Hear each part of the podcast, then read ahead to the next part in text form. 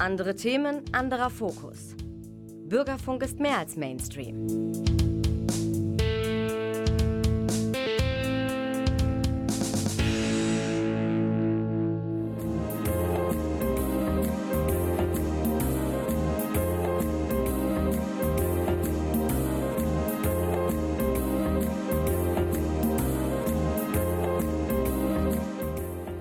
Der Lesewurm.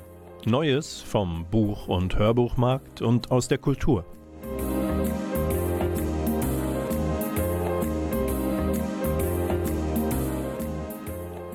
Präsentiert von Volker Stephan.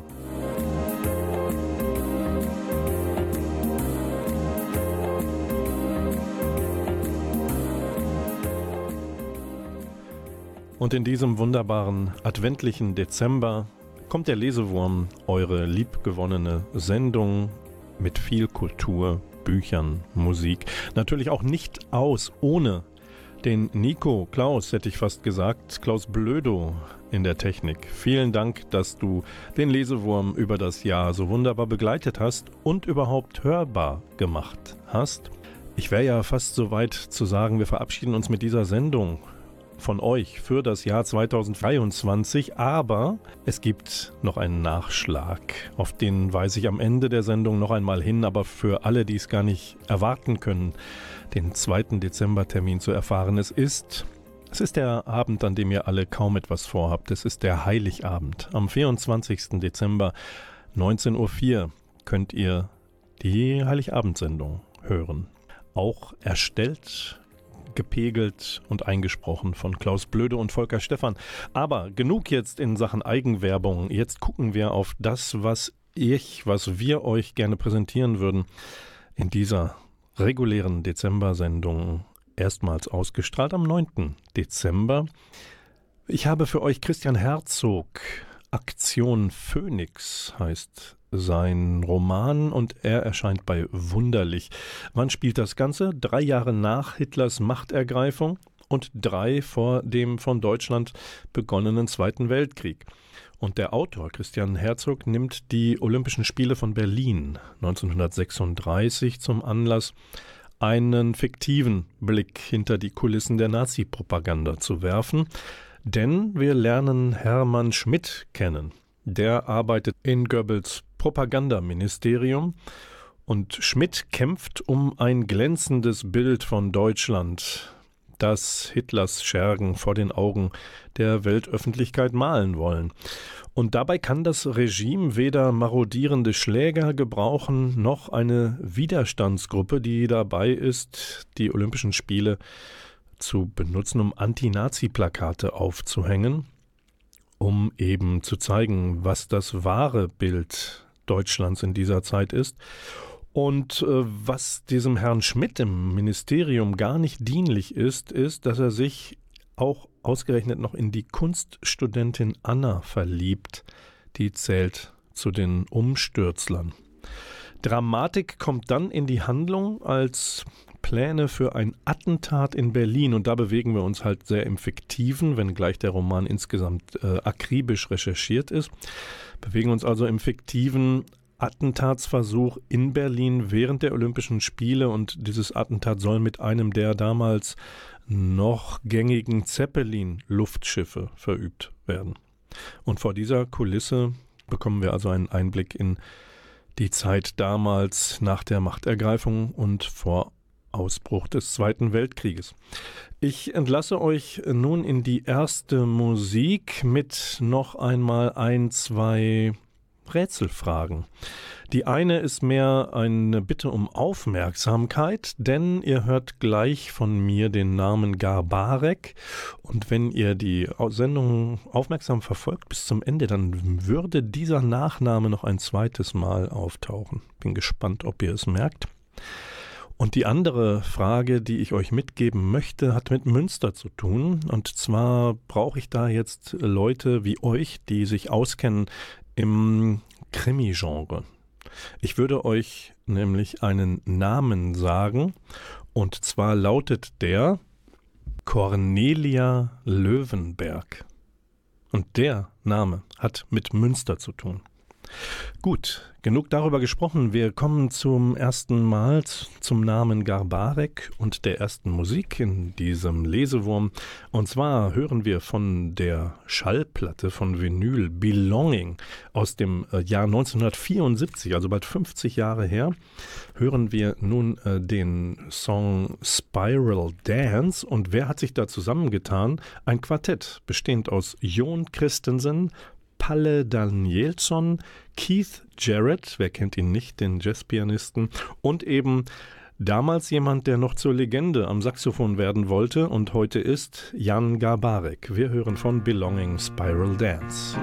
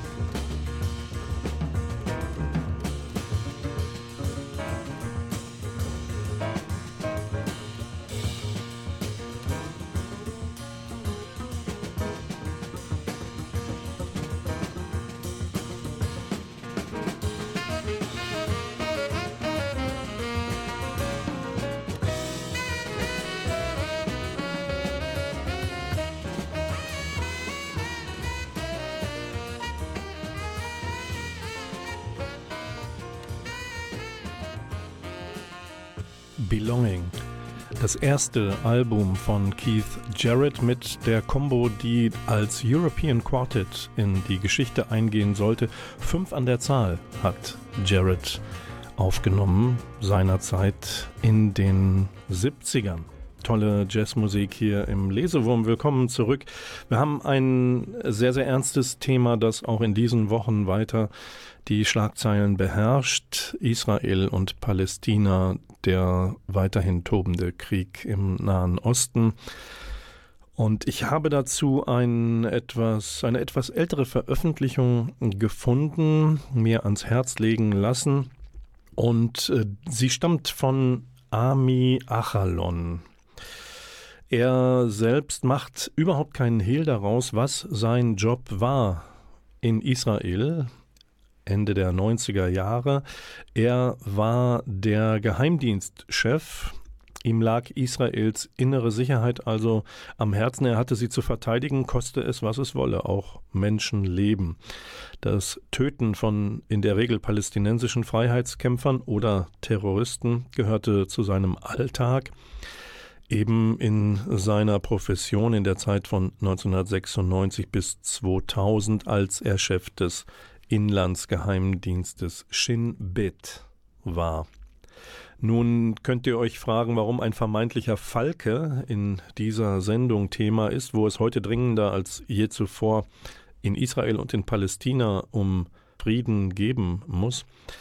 Die Antwort auf diese Frage lautet, weil Ami Ashalon zu der Erkenntnis gekommen ist, dass Israel nicht sicher sein kann, ohne dass es Sicherheit und eine Perspektive eben auch für die Menschen in Palästina geben kann.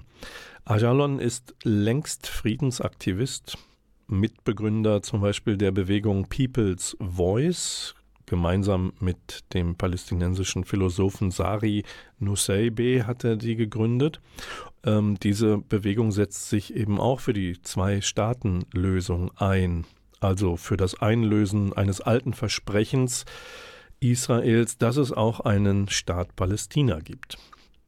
Army Ajalon hat dafür 2021, sagte ich bereits, also zwei Jahre vor den Terroranschlägen der Hamas außerhalb des Gazastreifens, die uns heute beschäftigen, seine Memoiren vorgelegt. Sie heißen Im eigenen Feuer und sind 2021 im Verlag JHW Dietz Nachfahren erschienen.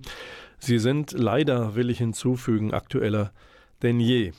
Ami Ashalon hat äh, seine Memoiren, sein Buch so aufgebaut, dass er die Staatsgründung und Staatswerdung Israels einbettet in die Geschichte und Geschichten anderer Zeitzeugen. Eine Eins dieser Treffen ist mir besonders in Erinnerung geblieben. Er trifft etwa den angesehenen Schriftsteller Meir Shalev und bittet ihn, ich zitiere, ich möchte ein anderes Israel entwerfen. Ich möchte Ihre Geschichte in meine hineinnehmen, wenn Ihnen das irgendwie sinnvoll erscheint. Zitat Ende. Warum? Er begründet das, der ehemalige Geheimdienstchef, weil er Unterstützung, Ideen und Fachwissen anderer für den Entwurf dieses anderen Israels benötige. Der Autor Meir Shalev wiederum hilft ihm mit einer Erinnerung aus und erzählt darin, warum er sich selbst von der Gewaltlogik israelischer Politik einst entfernte. Und dafür genügt ein vergleichsweise harmloses Ereignis im Anschluss an den von Israel gewonnenen Sechstagekrieg 1967, der in weiten Teilen ähm, noch die Gebietsaufteilungen in Israel und Palästina äh, hervorgerufen hat. In einem neu besetzten Gebiet also sah der junge Meir Shalev, damals Soldat, wie ein israelischer Offizier den Karren eines alten palästinensischen Mannes umtritt. Auf diesem Karren waren lediglich Fantaflaschen und ein Eimer Eis. Das alles wollte er den Soldaten für kleines Geld verkaufen. Für den Tritt des Soldaten gegen diesen Karren, der dann natürlich alles umschmiss, gab es keinerlei Grund. Der Schriftsteller schließt im Rückblick daraus, aus dem, was er da betrachtet hat, Zitat, das konnte Macht mit uns anstellen, uns alle in den Offizier verwandeln, der den Karren eines alten Mannes umkickt, einfach weil er es kann. Zitat Ende. Es geht also in diesem Buch und in den Gesprächen, die Ami Ajalon führt, es geht viel um Würde, um den Versuch, Sicherheit und Frieden für beide Seiten in einem Nebeneinander zweier Staaten zu gewährleisten. Eine Sicherheit, von der aktuell Israel und Palästina sehr, sehr weit voneinander entfernt zu sein scheinen. Denn eine bittere Erkenntnis reicht Ajalon bereits am Anfang des Buches an uns weiter, als er mit einem Palästinenser vor nicht allzu langer Zeit, ich denke Anfang der 2000er Jahre, auf einer Konferenz in England zusammen auftritt. Da fährt der ehemalige Geheimdienstchef noch aus der Haut als er nämlich von, vor dem offiziellen Beginn dieses gemeinsamen Auftritts auf eine gewisse Art und Weise provoziert wird von seinem Gegenüber. Denn der sagt, der Palästinenser, ebenfalls eingeladen, mit den Attentaten, die es damals, Anfang der 2000er Jahre auch gab, in, auf israelischem Gebiet, mit diesen Attentaten würden die Palästinenser erreichen, so die These, was sie selbst seit Jahrzehnten erfahren müssten, nämlich nicht in Sicherheit und unter ständiger Bedrohung durch Gewalt von außen leben zu müssen. Insofern weiter sei die Interpretation des Palästinensers, insofern sei die Angst der Israelis durch die erfolgenden Attentate eine Art kleiner Sieg der Palästinenser gegen die waffenmäßige Übermacht der Israelis. Auch diese Sichtweise ist sicher kein Ansatz, keine Perspektive für die Zukunft, eben auch nicht vor den schrecklichen Morden der Hamas von 2023. Umso mehr müssen sich die Beteiligten heute fragen, was nach der Gewalt kommt. Ami Ajalon hat dazu eine klare Vorstellung. Und er sagt, wer allein darauf aus ist, Terroristen zu töten, züchtet immer neue. Denn ohne Lebensperspektive und Sicherheitsgarantien für die Palästinenser gleiten immer wieder aufs neue Palästinenser ab in Richtung Gewalt. Und das, auch das, kann nicht im Sinne Israels sein. Ami Ajalon im eigenen Feuer mit dem Untertitel Wie Israel sich selbst zum Feind wurde und die jüdische Demokratie trotzdem gelingen kann im JHW Dietz Nachfahren Verlag. Wir machen weiter mit im Lesewurm mit einer Musik aus England von Anathema, dem Live-Album Universal, kommt der Song Untouchable Part 2.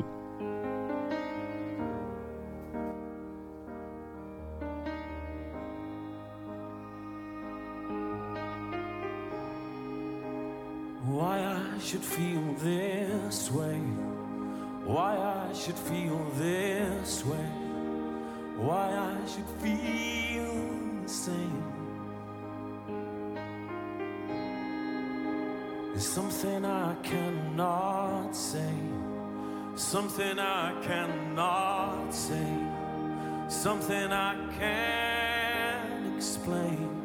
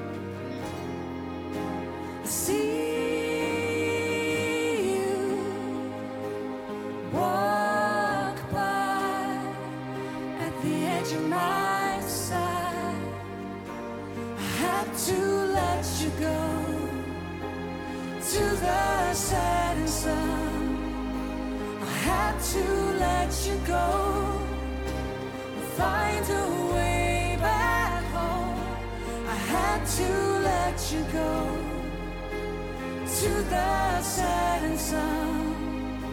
I had to let you go. Find a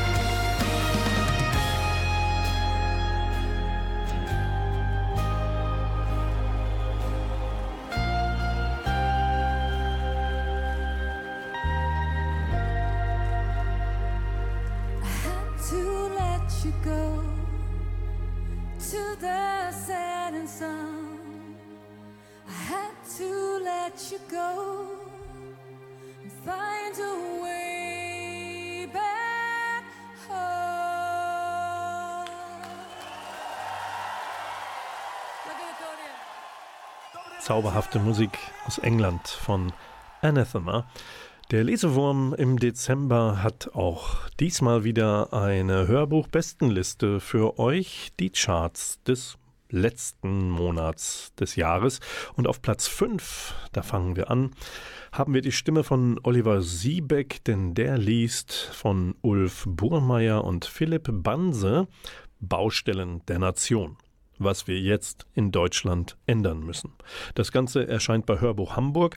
Die Frage, die sich mir stellt, ist, warum liest überhaupt Oliver Siebeck das ein? Weil es handelt sich hier um die Buchfassung, wenn ihr so wollt, eines Podcasts, also einer Aufnahme einer Sendereihe, die äh, Ulf Burmeiers und Philipp Banses Stimmen selbst überträgt. Denn sie lebt von dem Zwiegespräch des Journalisten und des Juristen und es ist einer der beliebtesten, offenbar beliebtesten Podcasts in, zum Thema Politik, heißt Lage der Nation und wird wöchentlich ausgestrahlt. Und die beiden, der Herr Burmeier und der Herr Banse, geben also immer auf einen, einen aktuellen Blick auf das, was die Nation gerade politisch bewegt. Und sie haben, weil sie sehr rührig sind, eben es nicht beim Podcast belassen, sondern auch ein Buch herausgegeben zur ja, Halbzeitbilanz der Ampelkoalition, wenn ihr so wollt. Und sie widmen sich da einigen drängenden Fragen. Energiewende, wie geht's weiter? Digitalisierung, wie finanzieren wir Deutschlands Kommunen zukünftig? Und das Ganze natürlich noch ohne das wegweisende Urteil des Bundesverfassungsgerichts aus Karlsruhe, das so der einen oder anderen Finanzplanung der Bundesregierung doch den Garaus gemacht hat. So ist das halt mit der Aktualität. Da können die beiden ja nichts dafür. Wir kommen zu Platz 4 in den Hörbuchcharts und da haben wir Anne Moll, die liest von Hanni Münzer Honigland. Erscheint bei Osterwold Audio. Am Ende der Nacht 1. Hier geht es also los. Es ist eine, ein Serienauftakt. Geschrieben von der Autorin der Bestsellerromane Honigtod und Marlene. Und jetzt entführt uns Hanni Münzer mit der Stimme von Sprecherin Anne Moll ans Ende der 20er Jahre. Zunächst nach Stettin. Und dort wollen zwei Frauen aus den ihnen zugedachten Rollen ausbrechen. Da ist einmal die schillernde Daisy von Tessendorf, die Tochter eines Gutsherren ist. Und sie will nicht in Stettin verlottern und äh, ihr Leben als Frau und Mutter fristen, sondern das Leben leben. Und ihre Stationen später, auch in der weiteren Folge dieser Serie. Ihre Stationen sollen Paris, London, Berlin werden und sie bis hinein ins Zentrum der Macht führen. Zum anderen ist da ihre Freundin, das selbstbewusste Küchenmädchen Mitzi, und sie will nach Berlin, um Künstlerin zu werden. Wir kommen zu Platz 3. Dort gibt es die Stimme von Stefan Schad und der liest von Florian Illis Zauber der Stille. Es erscheint bei Argon. Frage: Was hat Caspar, David, Friedrich uns zu sagen heute? Das könnt ihr dem Maler beispielsweise auch selbst entlocken, wenn ihr etwa ab diesem Dezember bis Anfang April nach Hamburg fahrt, denn in der dortigen Kunsthalle gibt es anlässlich Friedrichs 250. Geburtstag eine umfangreiche Werkschau. Wenn ihr nicht dorthin möchtet, lauscht ihr eben der Stimme von Stefan Schad. Er hat das Buch von Florian Illis eingelesen, Zauber der Stille, und darin erzählt Illis erstmals die Geschichte der verschiedenen Gemälde Friedrichs. Er erzählt, dass zahllose verbrannt sind, dass sie in seinem Geburtshaus dann im Zweiten Weltkrieg wieder aufgetaucht sind. Ähm, der Kreidefelsen auf Rügen taucht 100 Jahre nach Friedrichs Tod aus dem Nebel der Geschichte wieder auf und natürlich verwebt Elis die Geschichten der Fundorte dieser Gemälde mit dem Leben dieses berühmten frühromantischen Malers. Kommt zu Platz 2. Eine Frauenstimme Und da bin ich wieder am Anfang der Sendung aufgemerkt. Julia Nachtmann liest von Nele Neuhaus Monster. Erscheint bei Hörbuch Hamburg. Und da bin ich bei dem Namen Cornelia Löwenberg vom Anfang. Wenn euch der Name nichts sagt, äh, fragt nach beim Standesamt Münster. Das Amt weiß sicher eine Menge, denn es müsste die Geburt eines Babys mit dem Namen Cornelia Löwenberg im Juni 1967 dokumentiert haben. Das ist der Mädchenname von Nele Neuhaus. Als Schriftstellerin ist sie den Krimi-Expertinnen unter euch ein Begriff, aber eben unter dem Namen Nele Neuhaus. Und da erklimmt die gebürtige Löwenberg regelmäßig die Bestsellerlisten. Den Nachnamen hat Nele Neuhaus übrigens von einem früheren Ehegatten. Und was hören wir da auf Platz zwei? Ich glaube, es ist der elfte Teil ihrer Reihe um die Ermittler und Ermittlerin Oliver von Bodenstein und Pia Kirchhoff-Sander. Äh, auf dem Bildschirm übrigens laufen diese Krimis als Der Taunus-Krimi, meist also im ZDF. Und eingelesen wird die Reihe bei Hörbuch Hamburg von der Schauspielerin Julia Nachtmann. Worum geht's in Monster? Es gibt eine Reihe von Todes- und Vermisstenfällen äh, das Ganze beginnt mit dem Mord an einer 16-Jährigen.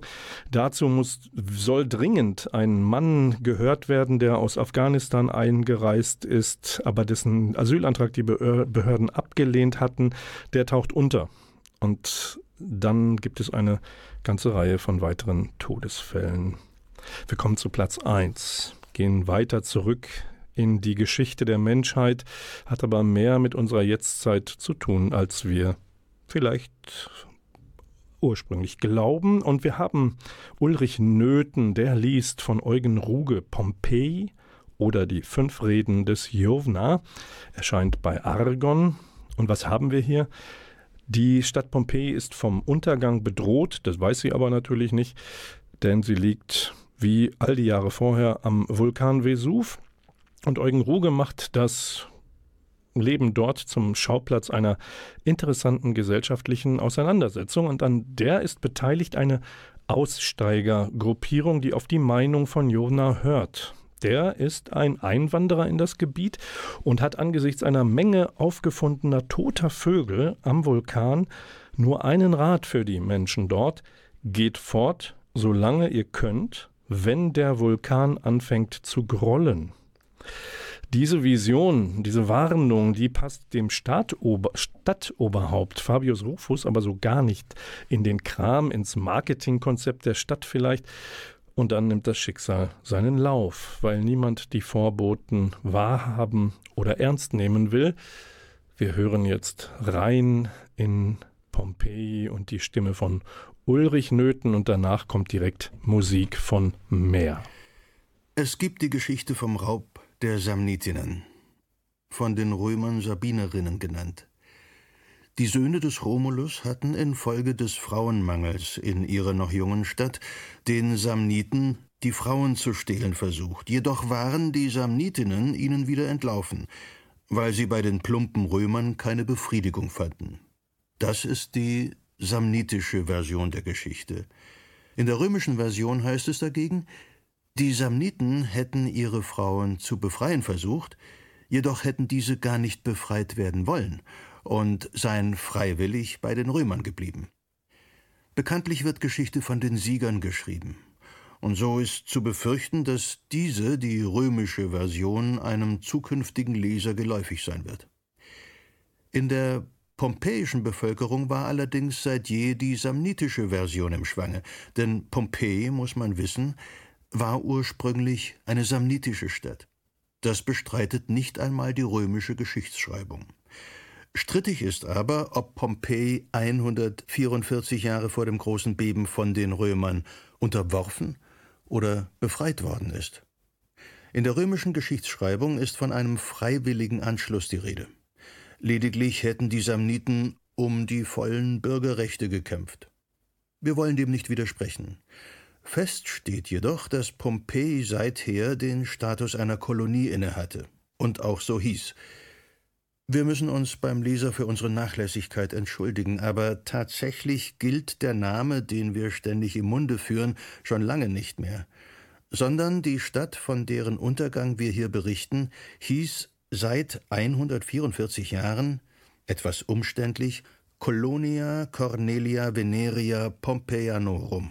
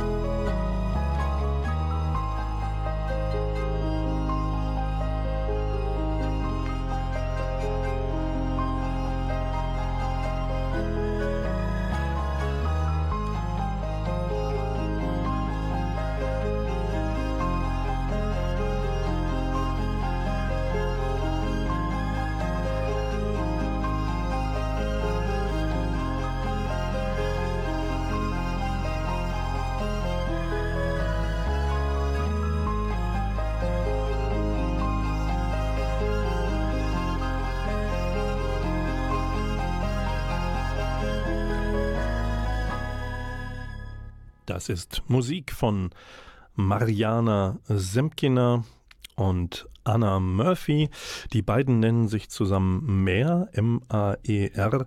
Das ist von einer kleinen, wunderbar gestalteten Single, Vinyl-Single namens Sister, die B-Seite gewesen. Und zwar The Willow hieß der Track und das Ganze ist made in England. Wir kommen zu einem weiteren Thema in der Dezember-Sendung des Lesewurm. Und zwar neigt sich das Jahr ja dem Ende entgegen. Und was gäbe es passenderes, als gleichzeitig auf den Schluss einer Serie zu schauen? Natürlich handelt es sich, will ich fast sagen, um Schweden, um unsere zuverlässigsten Lieferanten von Spannungsromanen aus dem hohen Norden. Michael Jurt heißt der eine, Drehbuchautor und Schriftsteller. Hans Rosenfeld der andere, Schriftsteller. Die beiden haben zusammen die Reihe um den Profiler und Polizeipsychologen Sebastian Bergmann erfunden. Die ging 2011 los mit Der Mann, der kein Mörder war. Und sie endet oder pausiert, man weiß es noch nicht ganz genau, jetzt 2023 mit der frisch erschienenen Ausgabe Die Schuld, die man trägt. Die äh, Herren aus Schweden haben zusammen drei Millionen Bände weltweit verkauft, ihrer bisher sieben Fälle. Sebastian Berrymann äh, ist jemand, der selbst gelitten hat und äh, unter dem andere leiden. Was ist seine Geschichte? Er war bei dem Tsunami seiner Zeit dabei und hat Frau und Tochter verloren. Dem geht's also insgesamt nicht gut. Er hat ein gestörtes Verhältnis zu Frauen. Er wird immer wieder dazugerufen zu einer Sonderermittlungseinheit der schwedischen Kriminalpolizei und wie es der Zufall so will, dort arbeitet auch eine nun, seine andere leibliche Tochter, von der er erst spät erfahren hat, denn das war ein One-Night-Stand und die Mutter, die werdende Mutter damals, hat das vor Sebastian Bergmann zurückgehalten. Die frohe Botschaft, weil es war für sie keine, sie fand den Mann eigentlich überhaupt nicht toll, wie er sich ihr gegenüber verhalten hat. Nun gut, und wie dann die schwierigen Verhältnisse es so wollen, offenbart er sich irgendwann seiner leiblichen Tochter und das ist am Anfang ganz gut und dann enttäuscht er sie aber auch. Also es gibt ganz, ganz schwierige Fälle zwischen den beiden, aber auch innerhalb dieser Ermittlungs Ermittlereinheit, weil auch dort hat jemand ein Problem mit seinen Trieben und äh, da kommt eine Kollegin beim Liebesspiel, merkwürdigen Liebesspiel, zu Tode. Er versucht das zu verbergen, bis es nicht mehr geht. Und weil jetzt aufgefallen ist, dass es in dieser Reichsmordkommission auch einen Mörder gab unter den Kolleginnen und Kollegen, soll diese Sondereinheit aufgelöst werden. Und zwar unter der Leitung von Sebastians Tochter Vanja Liedner. Das ist nicht schön, weil die haben eigentlich wunderbar gearbeitet und waren auch mit Hilfe Sebastian Bergmanns dieses Profilers sehr erfolgreich.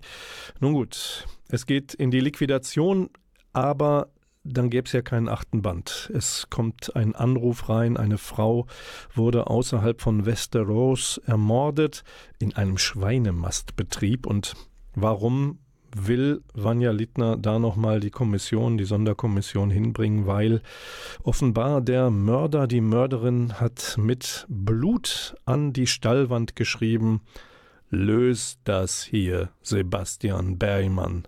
Nun gut, und die verbliebenen Mitglieder der Sonderkommission sollen diesen Mord klären und den Ruf dieser Einheit womöglich retten. Und warum und wie? Na, mit Sebastian Bergmanns Hilfe, der wird wieder dazu geholt. Wer übrigens die beiden Jurt Rosenfeld, die Schweden auf Lesereise erleben möchte, der kann das tun und zwar in Deutschland am 10. März 2024 in Köln. Näher kommen Sie leider nicht heran. Im Rahmen der Lit Cologne. Äh, näher ran könnt ihr kommen. Kleiner Veranstaltungstipp für uns hier in Münster am kommenden Dienstag, 12. Dezember, wenn ihr in den Hot Jazz Club geht, dann geht es auch in den hohen Norden nach Island. Dort könnt ihr erleben gruselige Trolle, menschenfressende und schlecht gelaunte Weihnachtskatzen und das Ganze im Programm von Svavard Knutur. Der bringt nämlich isländische Weihnachtslieder und Geschichten auf die Bühne. 20 Uhr geht's los. Der Hot Jazz Club bewirbt dieses kleine Event mit den schönen Worten. Es handelt sich um einen kleinen festlichen Kulturschock und leichtherzige Gruselgeschichten gemischt mit schönen Winterliedern. Und da habe ich doch glatt einen, ein schönes Winterlied auch für euch. Das hat aber gar nichts eigentlich mit der Jahreszeit zu tun, heißt Dream Your Life. Ich darf euch einen interessanten Singer-Songwriter vorstellen, Oliver Frank. Als Künstler nennt er sich Off. OF, seine Initialen präsentiert er da als Namen. Von dem Album Virtue and Reality habe ich ausgewählt, eigentlich ein proppevoll gutes Album, Dream Your Life. Was müsst ihr zu dem Mann wissen? Wenn ihr ihn nicht als Musiker erlebt, kann es sein, dass er in Münster regelmäßig auftritt in einer Robe, so wie es sich für einen Anwalt gebührt. Ich treffe ihn ab und an in Prozessen des Oberverwaltungsgerichtes. Dort vertritt er die eine oder andere Seite in zum Beispiel Windenergierechtsstreitfällen. Und jetzt Oliver Frank als Off mit Dream Your Life.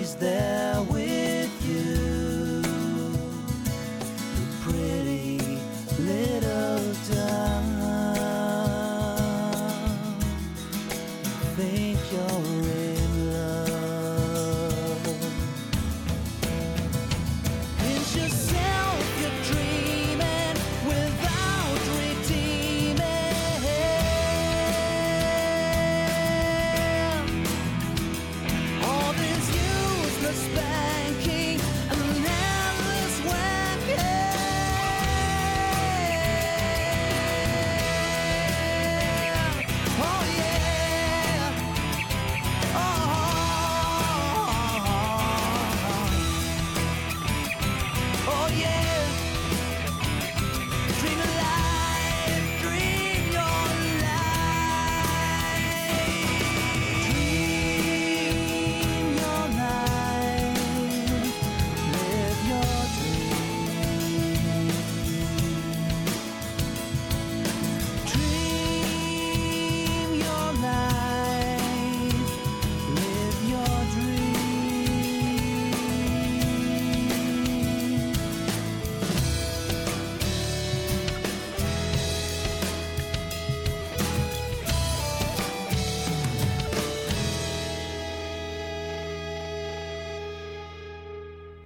Oliver Frank aus Lippstadt in Münster im Lesewurm der Dezember-Sendung. Er streift auch häufiger mal über die Plattenbörsen in dieser unserer Stadt und hat mir verraten, er sei 2002 bei Coldplay gewesen, als die mal hier gespielt haben. Hätte ich selbst nicht für möglich gehalten. Ich halte gleichwohl für möglich, dass Musiker auch schreiben, und zwar nicht nur Songs, sondern auch Bücher. Er, über den ich jetzt spreche, wurde mal als größter Rockstar bezeichnet, von dem die meisten wohl noch nie gehört hätten. Um wen handelt es sich? Stephen Wilson. Äh, warum äh, hat von dem noch nie jemand gehört? Nun, weil der Mensch Musik macht, die zwar viele hören wollen und auch kaufen, aber nicht unbedingt der Mainstream. Stephen Wilson ist Brite, hat im Kinderzimmer äh, eine fiktive Band namens Porcupine Tree erfunden. Na, sagen wir Jugendzimmer, äh, Teenager war er schon. Und für die hat er komponiert und dann musste er sie irgendwann tatsächlich mit echten lebenden Instrumentalisten bestücken, weil die Musik nämlich dann aus dieser Nische des psychedelischen, progressiven Rocks hinaus wollte, weil die Nische zu klein war. Und so erzählt der unaufgeregte, heute 56-jährige Stephen Wilson seine Geschichte in dem Buch Limited Edition of One. Das erscheint bei Constable, das ist ein britischer Verlag und dieses Buch gibt es auch nicht in deutscher Übersetzung. Geholfen hat Stephen Wilson beim Verfassen dieser Art Memoiren, wenn ihr so wollt. Mick Wall, das ist einer der bedeutenderen Musikjournalisten auf diesem unserem Globus. Und die Geschichten, die Stephen Wilson erzählt, die handeln davon, von der Musik leben zu können, obwohl er nie wirklich einen radiotauglichen Hit gelandet hat, obwohl er sich weder für einen begnadeten Gitarristen noch ebenso guten Sänger hält, aber spielt halt beides und seine Stimme ist die von Porcupine Tree und auch die, als er dann solo, seine Solo-Karriere begann. Das ist eine Geschichte von einem, der neugierig auf alles war, was Musik bedeutete, sei es die Aufnahmetechnik und Geräte, die sein Vater ihm zu bauen half. Ein sehr inniges Verhältnis von Vater und Sohn.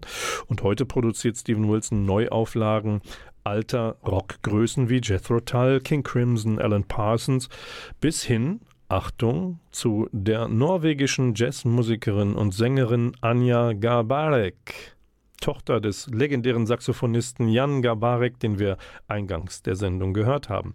Da war die Verbindung die Klammer zum Beginn der Sendung. Stephen Wilson hat 2010 dann Porcupine Tree auf Eis gelegt, weil, so sagt er und schreibt er, er für die Band keine Musik mehr in sich spürte und das Quartett sich offensichtlich auch nicht mehr so vollständig grün war. Seither bringt Stephen Wilson meist Soloalben heraus, bis, ja, bis das von den Porcupine Tree Fans lang ersehnte neue Album zehn Jahre nach der Vollbremsung tatsächlich doch noch herauskam. Es heißt Closure Continuation und gerade erschienen ist dazu das Live-Album zur Tournee Closure Continuation Live, das einen Auftritt in Amsterdam im November 2022 festhält. Bei dem war ich lustigerweise dabei und wir hören zum Abschied dieser Sendung einen Song daraus. Aber Abschied heißt bitte keine Tränen, denn wer will, hört Klaus Blöde und mich, Volker Stephan, am Mikrofon von Lesewurm, des Lesewurms, am 24. Dezember wieder, Heiligabend. Dann geht's schon um 19.04 Uhr los. Oder aber ihr schaltet einen der ersten regulären Januarsendungen. Das ist wie immer der zweite Samstag des Monats. Im Januar ist das der 13. Januar. Und wir hören nun Fear of a Blank Planet Porcupine Tree vom aktuell in dieser Woche erschienenen Live-Album.